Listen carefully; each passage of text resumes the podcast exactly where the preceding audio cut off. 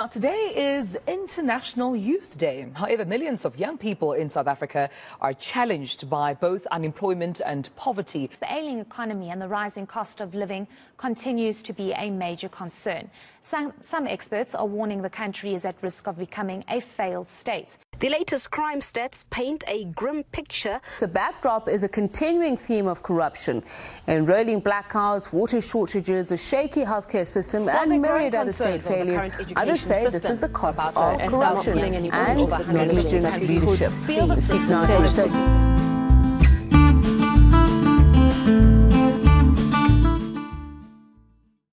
Vuyo Zungula is the leader and founder of the African Transformation Movement, as well as being the youngest party leader in parliament. The party contested its first national elections in 2019, gaining two seats in parliament, and its first munici- municipal elections in 2021, getting 53 seats across the country with a vote share that more than was more than doubled from the national elections. the party was founded with a strong emphasis on Christian values, and they're focused largely on expounding the importance of shared cultural and moral values as the guides for South African politics. I am excited to be able to talk to Mr. Zungula today about what his party is bringing to the table for 2024. Hello, Mr. Zungula, how are you doing? I'm alright, and how are you? I'm doing very well, thanks. So, Mr. Zungula, where did you grow up? I grew up um, in Butterworth, which Mhm. is a small town 100 kilometers between Tata and East London. That's in the Eastern Cape. Mhm. And um, when did your interest in politics start? I think naturally you are interested in the affairs of your community, of your township, of your schooling. The, um, the vast difference is that other people are not formally in politics, meaning they are not formally part of political parties, but they are part of issues um, concerning how um, you know they get to live in their communities. I'll recall young uh, when I was young back in the day, we had an issue with water, Mm. um, and one of the other older gentlemen in the township was like, "No, let's march to the um, municipality for water." So we marched as young as we were. And there was also an issues of crime whereby there were no street lamps um, uh, installed in our section of the township, which made it heavily dangerous to walk at night because there was no proper lighting. Yeah. So formally, um, I was not part of a political party, but when it comes to the affairs of the community, I've always been.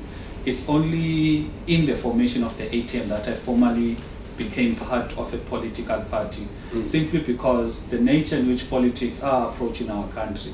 People take politics as, a, as an access to resources uh, about a battle of power. They do not approach politics in the manner of working together in the best benefit of the people. So I've always found it, um, you know, I was not keen to be part of such an environment because the, the manner in which people kill one another, they destroy each other, I did not want to be part of that. And so, why did you decide to found the, the African Transformation Movement, and how did you found it?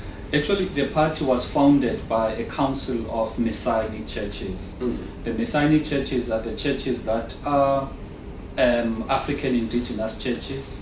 Those are the churches that um, uh, understand God in the context of who we are as indigenous Africans. Mm. So these parties had a view that they are not included in the decision making of the country, whereas they have a lot of members. I'll talk about one. TCC has got close to 6.8 million members in the country, Mm. but however, when it comes to decision making, there's no consultation. So these churches got together, they formed this Council of Messianic Churches.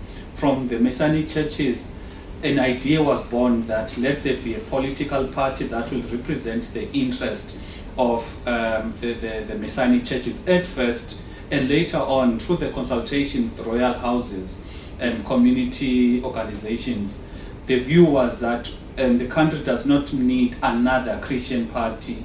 It just needs a party that is um, interested in the affairs of the people, not confined to one cer- certain constituency. So, um, how I got involved, the the council leaders asked me to do the registration, draw up some of the documents at first, And then from there, the role grew up until I was appointed to be president. Okay, and so I, I want to ask there was a lot of controversy surrounding your uh, founding, especially in the media, and I think it's important to ask, um, especially given the amount of stories that have been written about the ATM and where some of its support might lie. Did the ATM receive any money or support from the Guptas or Jacob Zuma in its founding? And if not, why has there been such a stir in the media around this point? The ATM did not receive a cent from either Mr. Zuma, the Guptas, Ace Magashule, or anyone from the ANC. The ATM, um, look, the churches themselves, they are used to fundraising for their own activities. Mm. Um, I remember when the party needed to be registered, I personally paid for the registration fee um, um, for it to be registered with the IEC. When the party had to register for the national elections, the party went to the churches and requested members of those churches to donate. From those donations, that's how we were able to register for the elections, get funding um, for um, um, for the campaign material, etc. So the issue with our politics in our country is that whenever a party comes up, they'll always try to smear that party to create a bad perception about that party. Unfortunately for us, we're not coming from a background whereby it's people leaving one party to form another party. This is the first political party I'm part of. Mm. So you can't say I was corrupt as a mayor or a minister. You can't say, you know, um, I did something wrong in leadership because this is the first time I've been in public leadership. Mm. So um, that's what they did, um, which is baseless allegations which have not been founded. You'll recall that ATM was formed in 2018. We're now in 2022 towards the end. Now, you can't, there's no even one single form of evidence that a media house can say, you were founded by the, funded by the Guptas, here's the proof. It's mm. only wild allegations, and that is what is unfortunate with our media they have they hold so much power in the sense that they can destroy your credibility. And because we are powerless we do not have the money to challenge them. Mm-hmm. sometimes the fight is not worth it. And even if a person goes to the press ombuds um, you know the retraction of a story is just a small retraction in the third or fourth page whereas the headline which was on the front page was the one that killed you. So that is what is wrong with the, ma- the men in which the media operates the, the media is too powerful, hence it is um, destroying people's reputations in our country. And why has the media given the African transformation movement such a hard time then? Um, if you can check how the country is somewhat um, structured, you find that the people that have a dominant interest in um, dominant position in the economy, they own the media houses, they own um, you know, retail um, companies. So they, in, they own the economy basically. Now, when the ATM came out, and we came out with one main principle that we do not want to be funded like other political parties, because when you are funded like other political parties, you remain captured, you remain, or you serve, or you operate as a party at the behest of your funder. If, for example, you are funded by someone who's got interest in banks, there's no way in which you can advocate for a state bank. If you are funded by a person that is owning large share in the industries of our country, there's no way you'll advocate for the transformation of the economy. Mm. So we saw that majority of the parties are actually funded by the very same people, and when they get into parliament, they do not advocate and push for transformed legislation. Um, they just, um, you know, enjoy being members of parliament. So we said we are genuine in wanting to make changes in our country. And for that to happen, let us not make the mistake made by other parties by being in the pockets of funders. And so I want to move us then on to um, what the ATM then stands for. And one of the distinguishing characteristics of the ATM is that you wear your Christian values very much on your sleeve. Uh, we've talked about um, being you being founded by the Messianic churches. Um, and so I wonder what is the relationship between your political beliefs and your religious values? What we view as the ATM is that there's a there's a set of values that we need as a, as a country. If South Africa can work on the human element and the human element is largely dependent on the values that um, that particular human subscribes to. Now, these values they are not Christian or they are not confined to Christianity, and there are even atheists in our organizations who do not believe there is a God. There are people who believe, um, you know. Um, there are people from the Muslim faith who are also part of the organization because of the strong um, focus on the values the values that we're talking about, that there must be peace, meaning whatever that we do in our country, let us solve everything via peaceful methods. You'll find that majority of the time there are protests, they turn deadly. There's fights within the leadership, they're posing one another because there's an absence of peace. We talk about Ubuntu, which is a basic human tenet that you are a person because of other people. We're saying there must be transformation because we can't operate in the same manner in which we've been operating in terms of how the economy is structured. We're saying let there be servant leadership, meaning everyone who occupies public office must know as a value within him that is there to serve the people. Mm-hmm. And lastly, we're saying let there be accountability. Once you occupy public office, you must have a value of accountability. That way, you won't find yourself abusing state power because there's no one keeping you accountable. Uh, accountable. Mm-hmm. So we're saying that all of those values, there's you know out of these values, um, there are people who do not even believe that there is a God, but who believe in these values. So we're saying these are the guiding values in which, if we as a country, both from the citizens and the leaders, we could abide to, the country could be a better place.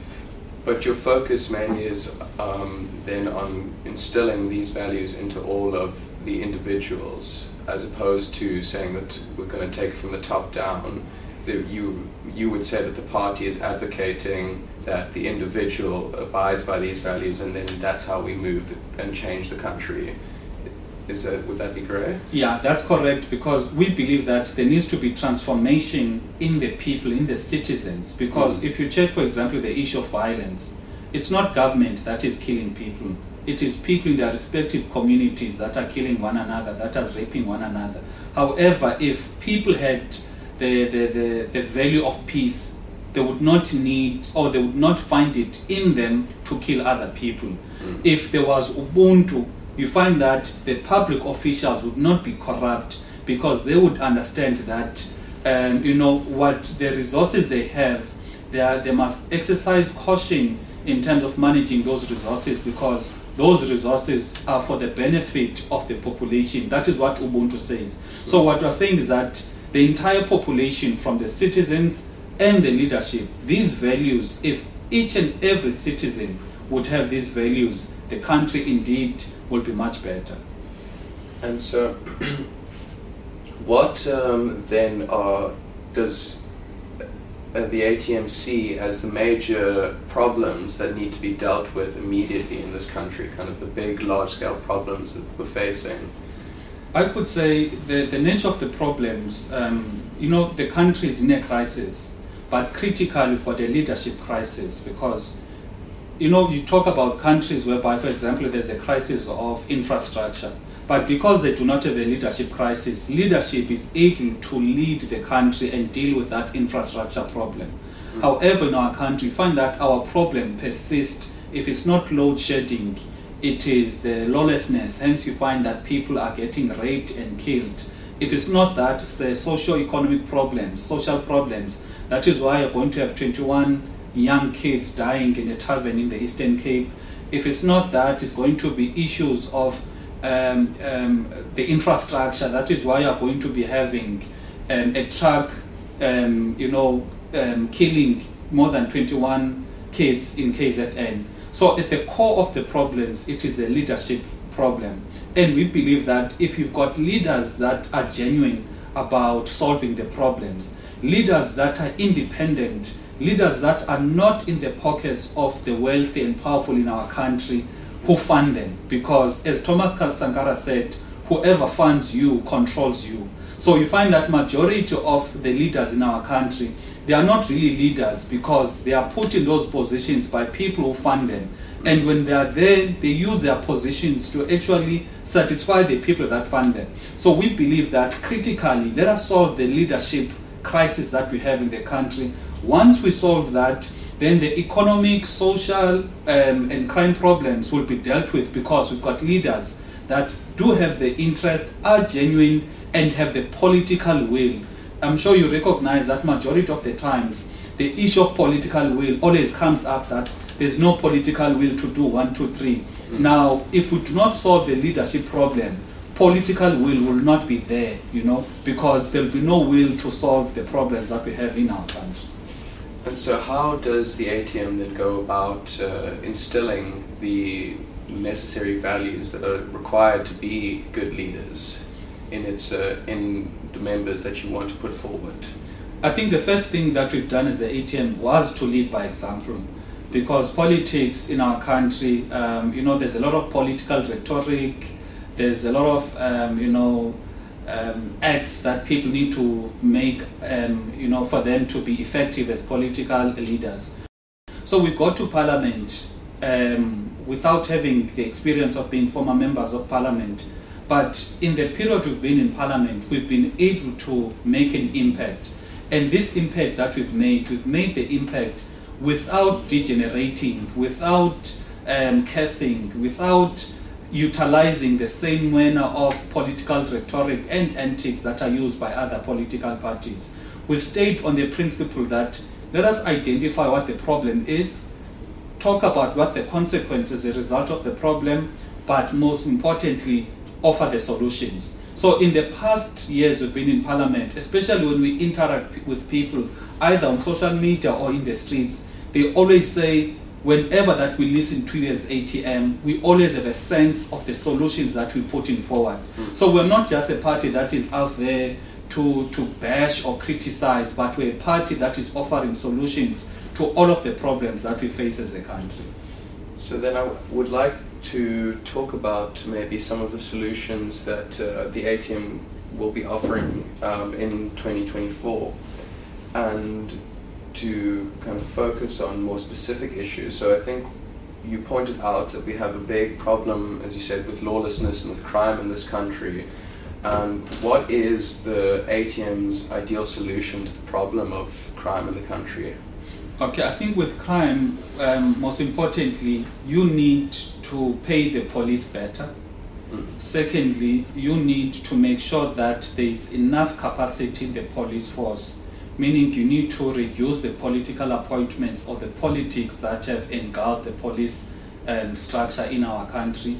You need to give um, confidence to the police because majority of the police, when you engage them, mm. they say the laws of the country they are, um, you know, they are more inclined towards the perpetrator, mm. in the sense that if you you go out as a policeman you're not allowed to draw your gun or actually shoot at someone unless they start shooting first.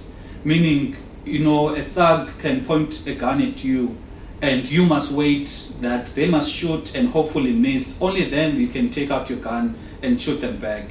So that is what is contributing to the lawlessness, you know. We need to deal with the corruption in the police system because you find that there are dockets that go missing. There are police um, officials that are in the pockets of the either drug dealers, human traffickers, or zamazamas, or gangsters, you know, all of these criminal elements or networks in our country. So that is what we think in the immediate can make a tangible improvement in the police. And you need to get the, the community policing forums as well mm-hmm. being remunerated because in many areas um, the police are no longer having any form of trust because of the corruption element. Mm-hmm. People now trust more the uh, community policing forums, but they're not remunerated, they are not trained, they're not given any form of support. So we believe that when you support the community policing forums, because they are the ones who are living in those communities all the time, whereas a police station is sometimes very far,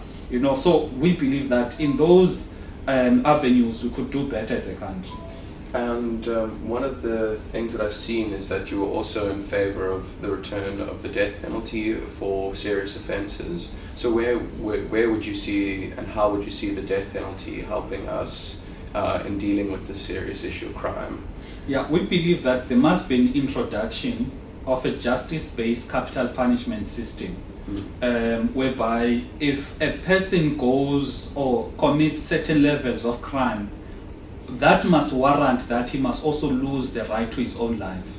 We think that, firstly, criminals have got so much right in the country, and the justice system is concerned about the lives of people who've got no regard for other lives. And we believe that it is unfair that, for example, let us say yourself, you are married, you've got kids, someone comes, rapes your children, kills your, your partner, and then after, you are expected as a taxpayer to feed that person. Because with your taxes, you pay a certain portion goes towards the correction services. And the correction services, they provide meals for this person, they provide um, shelter for this person, they even provide education for this person. You, the victim, is paying um, you know, for the livelihood of the person who brought you um, high levels of pain by killing your loved ones. We believe that with a justice-based capital punishment system, when it's justice-based, it means it is not like in the past whereby it was used for political reasons. Secondly, um, it is something whereby when you know when when the crime it is so um, gross, so much effect that there is no other way. For example, you will recall that there's been a time whereby 21 people were shot and killed in one sitting. There are serial killers who kill, who rape and kill more than 20 women, you know. So such crimes, in our view, they need to be warranted. They need to be met with the strongest um, punishment possible, which is uh, the death penalty. And would you say that the that it's also important um, to generally make sure that repeat offenders are not allowed um, to continue and to be given the same kind of free passes that they've been given in the past. Like, for example, in the Cape Flats, there's numerous cases of gang members be, being in prison for a while, coming out, moving back into a neighborhood, and then committing the same crime. So is it about a general kind of overhaul with a focus on removing the uh, incredibly damaging criminal elements? Is that what you say the, the whole policy agenda is about? Yeah, definitely. Um, look, the reports are there, um, especially in the last year or so, that majority of the crimes are actually committed by repeat offenders. Mm. Um, I remember in the few weeks there was a lot of outcry in social media that a person who was out on rape, um, you know, actually went to rape and further kill again. So we've got an issue whereby these repeat offenders they're allowed um, to live in communities where they pose a danger to innocent people. So those people must be protected by the government from these repeat offenders.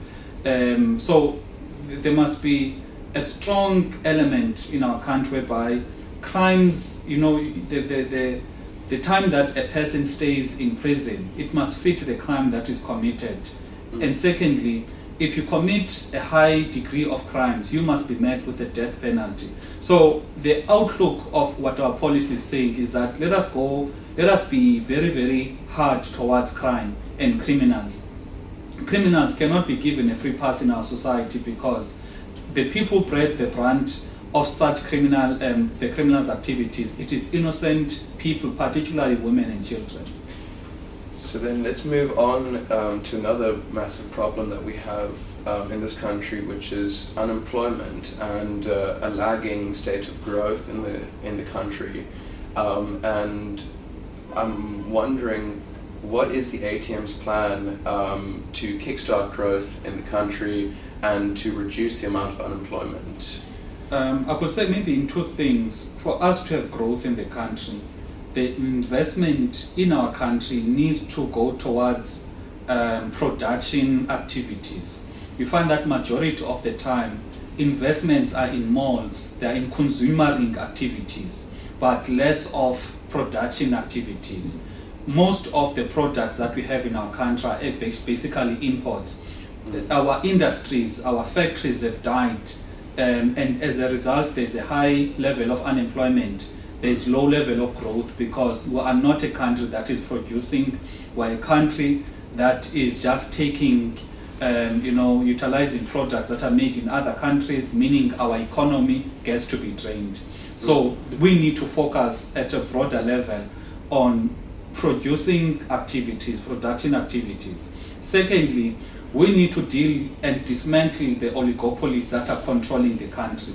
If you can go to the network, um, cell phone network industry, you find that there's, a big four, big five that is controlling more than 90% of the market share. Similar thing with the banks, similar thing with the construction industries. So, in order to stimulate the economy, you need, as a government, to actually, um, you know, create conducive, um, you know, mechanisms for, um, for for new players, new entrants. Because the more players that we have in any industry, what's going to happen is that the price prices will be reduced, there'll be more competition, and the economy will be stimulated and jobs will be created. Mm. And lastly, on the issue of the unemployment, we are saying that because the country is divided between or has got a mixture of the formal and informal economy, we need to utilize also the informal economy as a means of reducing the, un- the, uh, the, the, the, unemployment instead of just focusing on the formal methods. All over the continent, there is a strong element that is focusing on the artisans, the merchant economy, the informal economy, as a means of reducing unemployment. Whereas in our country, all talks regarding the unemployment and the economy are confined to the formal sector, and we are ignoring a sector that is um, that offers more than 400 billion per annum. So we're saying transform that sector, utilize that sector to employ people, and most importantly, make sure that we have we have we have uh, an aggressive local production campaign whereby we do not just import even toothpicks or soaps, but there must be um, you know, a list of products that must be produced locally in the country. That way, you create jobs, and most importantly, you make the economy to circulate amongst the different communities or regions in our country and the country uh, at a broader sense instead of our economy or our currency being drained to other countries. And does the ATM think, though, that uh, there are, is a problem with the way that labour regulations and labour laws are set up? Do you think that that stifles growth in the country as well? No, not at all. In fact, we've got a progressive labour regime in our country. Mm. However, the biggest problem is that the laws are not being enforced. For example, the minimum wage. The minimum wage, you go to some of the farms, you go to some of the establishments, and people are not paid in accordance to the minimum wage. And the government is not aggressive in enforcing those laws. And as a result, when, a, when something fails, it's very difficult for people to say it is because of the labor laws, because the labor um, legislation in our country is not being enforced to the T. I would understand if the, the enforcement of the laws was not a problem. And as a result, we could say maybe the reason why there is a lack of growth, it is because companies are not employing enough people because they are confined by the legislation. However, in our case, you find companies, they will short pay people, they will deliberately sideline the employment of locals because they want to employ other people from other countries and pay them slave wages or they want to take advantage by, by employing people um, who do not know their rights. So that is what I think is problem is a, is a major problem. It is a lack of the enforcement of the existing legislation. And so you mentioned that um, you want to to have a, a product-based economy and a production-based economy, and one of the crucial aspects that would be needed to that is to be able is that the country was easily connected, all of the different parts, so that you could have toothpicks produced in one town and shipped around the country, for to use your example. And so, how um, will the ATM pro- provide adequate public infrastructure so that a production economy and a, a locally based economy um, can function in the country? We as the ATM, we've observed that the infrastructure when it comes to the production side is mm-hmm. there already. If you're to go to QwaQwa, a town in the um, Free State, you still have those old factories that are not being utilized. If you go to Hammanskraal, there's also factories. If you go to Pretoria North, the factories are there. Go to Butterworth, the factories, which is the infrastructure, they are there. Some of the equipment is also there. The only thing that's missing it is the political will to make sure that indeed those factories work, they create jobs for the locals, and there's more products in our country that are produced locally. When it comes to moving um, goods around, we believe that um, the country needs to be very, very tough on people who vandalize our public infrastructure, especially the rail system, mm-hmm. because we know that the rail system in our country is basically that steel is actually mined um, after being mined by people who come vandalize our railways. It ends up in China, it ends up in Europe, it ends up in America. No, now the reason why that is allowed to happen, it is because there are people or politicians that are benefiting from a dysfunctional railway system. Whereas back in the day, firstly for traveling purposes, people used to pay four or five rands to travel from one point to another using a train. Now they need to use a taxi, and a taxi will cost more than 10 or, or 20 rands, mm. which is going to, which kills, um, you know, people people's ability to, to commute between two areas. Mm. And also with the trucks that are now in the road, we've seen the amount of accidents that are happening on our roads because of these trucks, whereas the goods that are transported by these trucks should have been transported by the rail um, system. So we believe that, firstly, even with the rail, it's just a matter of ensuring that let the rails be protected and let there be very, very harsh punishments for everyone who's going to, um, you know, distract our rails. And that is the best way in which we could utilize, um, you know, we could make sure that the goods are able to move around swiftly in our country. And then the last um, aspect kind of that we should touch on, talking about how to kickstart growth in the country, is education, which is another area that is particularly dismal in South Africa in terms of the outcomes. Um, and so, what is the ATM's plan to improve the state of the education system in the country? The outlook of education is that, at, at the vision perspective. The education in our country must produce job creators, it must produce entrepreneurs, it must produce people who are able to make a living for themselves instead of producing people after graduating, they will have to wait up until they get to be offered a job. So that is what at the crux of our thinking is that the nature in which the education is done, it must have an, it must be focused on producing that type of equality. Mm. Secondly, it must be an education that is skill based. Um, we must not have an education that is highly theoretical and it does not take into account the present day challenges, the present day requirements of the economy, because the economy is no longer needing the same skills that we were needing in the past. Therefore, it becomes important that the education must answer the problems of the economy in uh, of the economy in 2022 and also looking at the future instead of um, you know answering questions based on what was required in 1990 or 2000. And lastly, our education needs um, you know proper funding whereby this, the, the quality of education between um, what the rich and the wealthy get to be exposed to versus the poor, there's a very, very um, big gap. And you find that if, even if you are an average student, if you go to um, the rich schools, you are going to be well off. But even if you are an excellent student, if you go to public schools, chances are you are not going to be well off because there's a problem of infrastructure, there's a problem of exposure, by the students and there's a lack of support for the students to know that what they are good in because you find that majority of the students that actually doing things you know they are studying because they just want to have a degree or a diploma.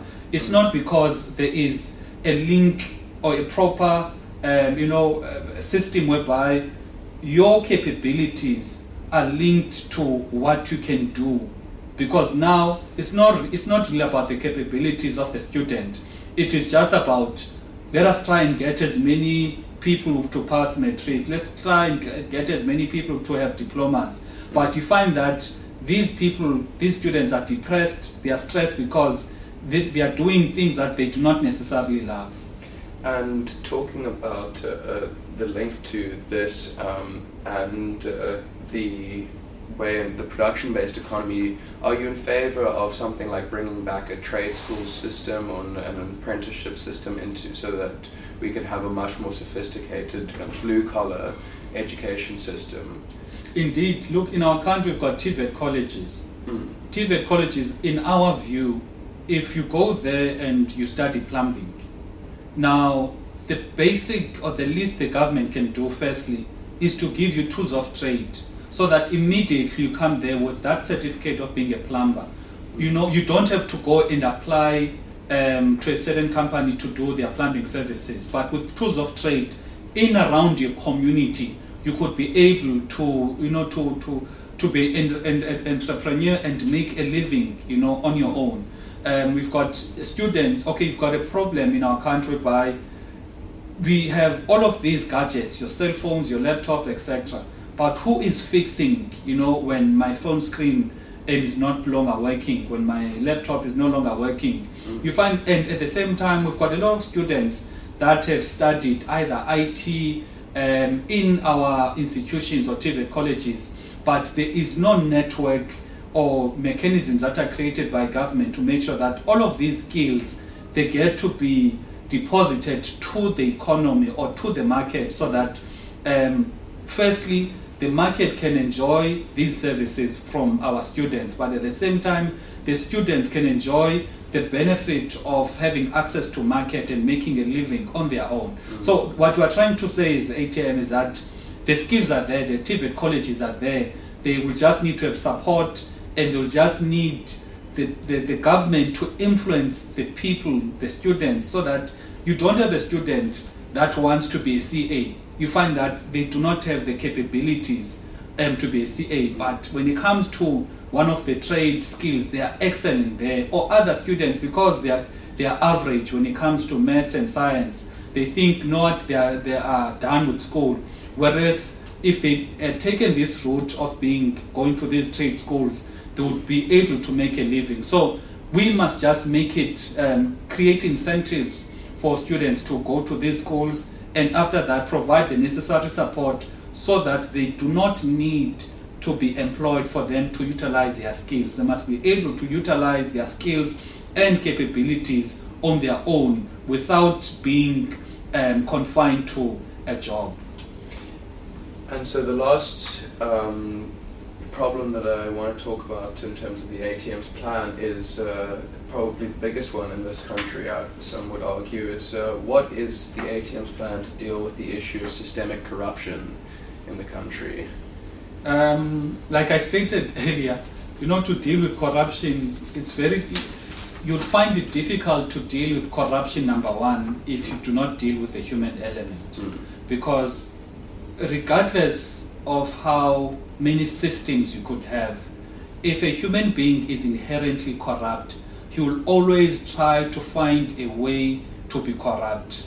However, if the mind of the leaders is there that he must not be corrupt because when you are corrupt, you are actually stealing from the poor, then you are going to have leaders with conscience, leaders that will actually respect the public purse, respect their office, and they will not use it for their own selfish interests. That is the first element.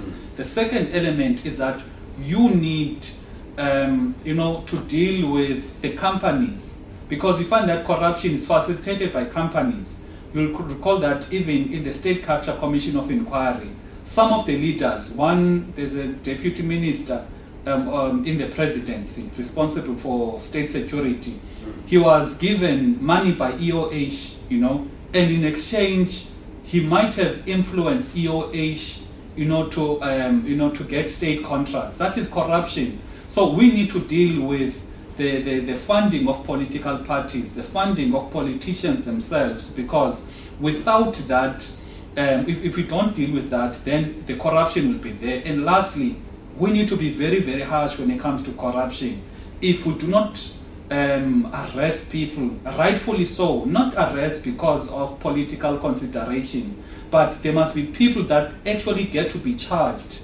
And after they are charged, they must be prosecuted, they must be found guilty, and they must send a very strong message when it comes to sentencing. So the manner in which the country is dealing with the corruption part is that corruption is just a, made, a matter of perception If in the media um, they say, ah, you are corrupt, you are corrupt, you are corrupt, people just will believe so and so is corrupt. But why are we not focusing on getting the institutions to actually make that pronouncement that so and so is corrupt? So we need to have the justice system actually working so that corruption is not a matter of perception, corruption is not a matter of political talk, but corruption is a matter of if I think you are corrupt, I must take whatever evidence that I have um, to the respective agencies, but there must be a message that is sent when it comes to the sentencing of the ones who are corrupt. Okay. And how does the ATM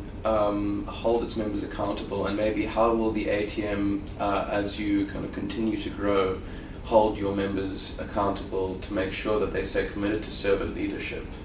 Um, for us as the ATM, the issue of accountability is one of our values. We account, um, you know, I'm a, I'm a public representative, a member of parliament, mm. but I account, you know, there's no limit to the people I account to. I go to a community meeting. Um, I remember in Rustenburg, um, sometime in May, I went to Rustenburg um, for another um, session, for another program, but there was a community meeting when there was a committee meeting, when those people in that meeting heard that there is a member of parliament outside, I was requested to go in and I was made to account. So for us, accountability is part and parcel of who we are.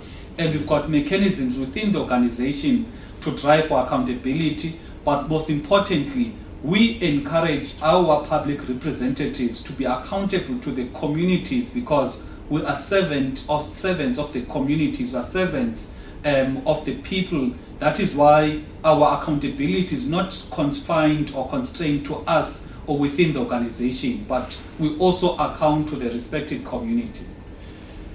And so I want to uh, move then on to the issues surrounding 2024. And one of the major issues um, is that the, it seems likely that the ANC will dip um, below a majority for the first time in democratic history in 2024. Um, and so we should probably talk about the problems of coalition governance. And so the first question I have for you about this is would the ATM be willing to join a coalition with the ANC on the national level? We as the ATM would be willing to join or be part of a coalition arrangement with any party as long as it is principle based and it is based on providing service delivery and the transformation of our country and the economy for the benefit of the people. We do not want a coalition agreement that is based on how we as a party or they as a party can benefit because the people will always come second best in such an arrangement. We want a people centric coalition arrangement whereby there's a list of these are what we agree on. For example, we're agreeing on um, decolonizing the state of education. We're, we're agreeing on land expropriation without compensation. We're agreeing on transforming the economy. We're agreeing on the state bank. We're agreeing on these particular elements so that the, the nature of the coalition is based on what the people want, not based on what we as the parties want. And do you think, um, sorry, let me rephrase this question. Has the ATM had experiences with coalitions on the local levels? Even though we are not formally signatories to coalitions, mm. but there are municipalities where we vote um, either with the DA or the ANC. So we vote, um, you know, we've got that experience.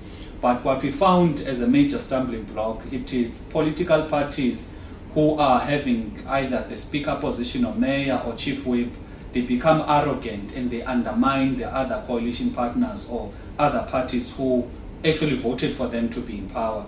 So without addressing that arrogance, um, you know, the coalitions will not work. And the mm. second issue, it is parties that go into coalition with saying we want speaker, we want mayor, we want MMC for this and that, we want chairpersons of committees, but they speak less about the issues that will benefit the people.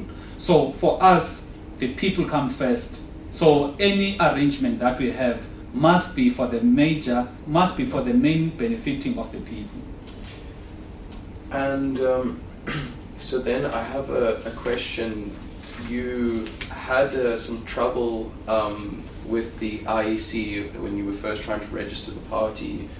Uh, and do you believe um, in their impartiality for the 2024 elections? Do you think that the 2024 elections we can be pretty assured will be whatever happens is what happens? I would say the issue of impartiality, especially with the IEC and some institutions, including the judiciary for that matter, mm. um, it's, a, it's a question that is sometimes theoretical, but practically so. People have got their preferences, mm. and they are most, more than, they are most likely to, to utilize their positions in order to entrench whatever preferences that they have.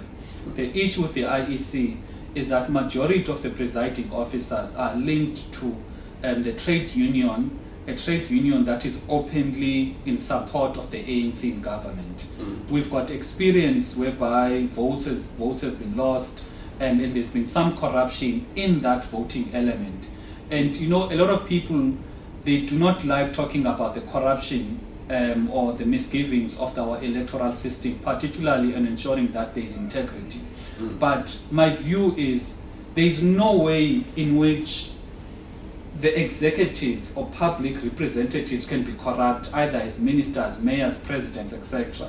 But the system to elect them to be in office, there's no corruption there. Mm. I'm not sure if you're getting me. So yeah. most of the time, people want to talk about corruption here, whereas they do not want to talk about how does a person get to be elected to be a mayor? How does a person get to be elected to be a president? Is there um, is, is the system so foolproof that there could be no corruption there. We've argued that firstly, the presiding officers need to be officers of the court. Because if you get a teacher to be a presiding officer in a voting station, when something goes wrong, a crime has been committed by that presiding officer, he can, you know, the best we can do is for him to forfeit whatever is going to get paid, and in the next elections is not going to be um, appointed. But with an officer of the law, a lawyer, or an, an advocate, that person takes the integrity serious to an extent whereby if any corruption were to take place in that particular aspect, it would make him to actually lose his license or um, his certificate to trade as a lawyer, you know. So the, the IEC system, also the issue of um, digital voting. Why are we not having digital voting in this day and age? Um, look at the issue of the zip zip scanners. You go there, they say the zip scanner is not working. Therefore, you can vote here, and if you are able to remove the mark on your finger, go to another voting station to vote. There's a person who voted more than 20 times, you know. So, and that is one incident that was made known.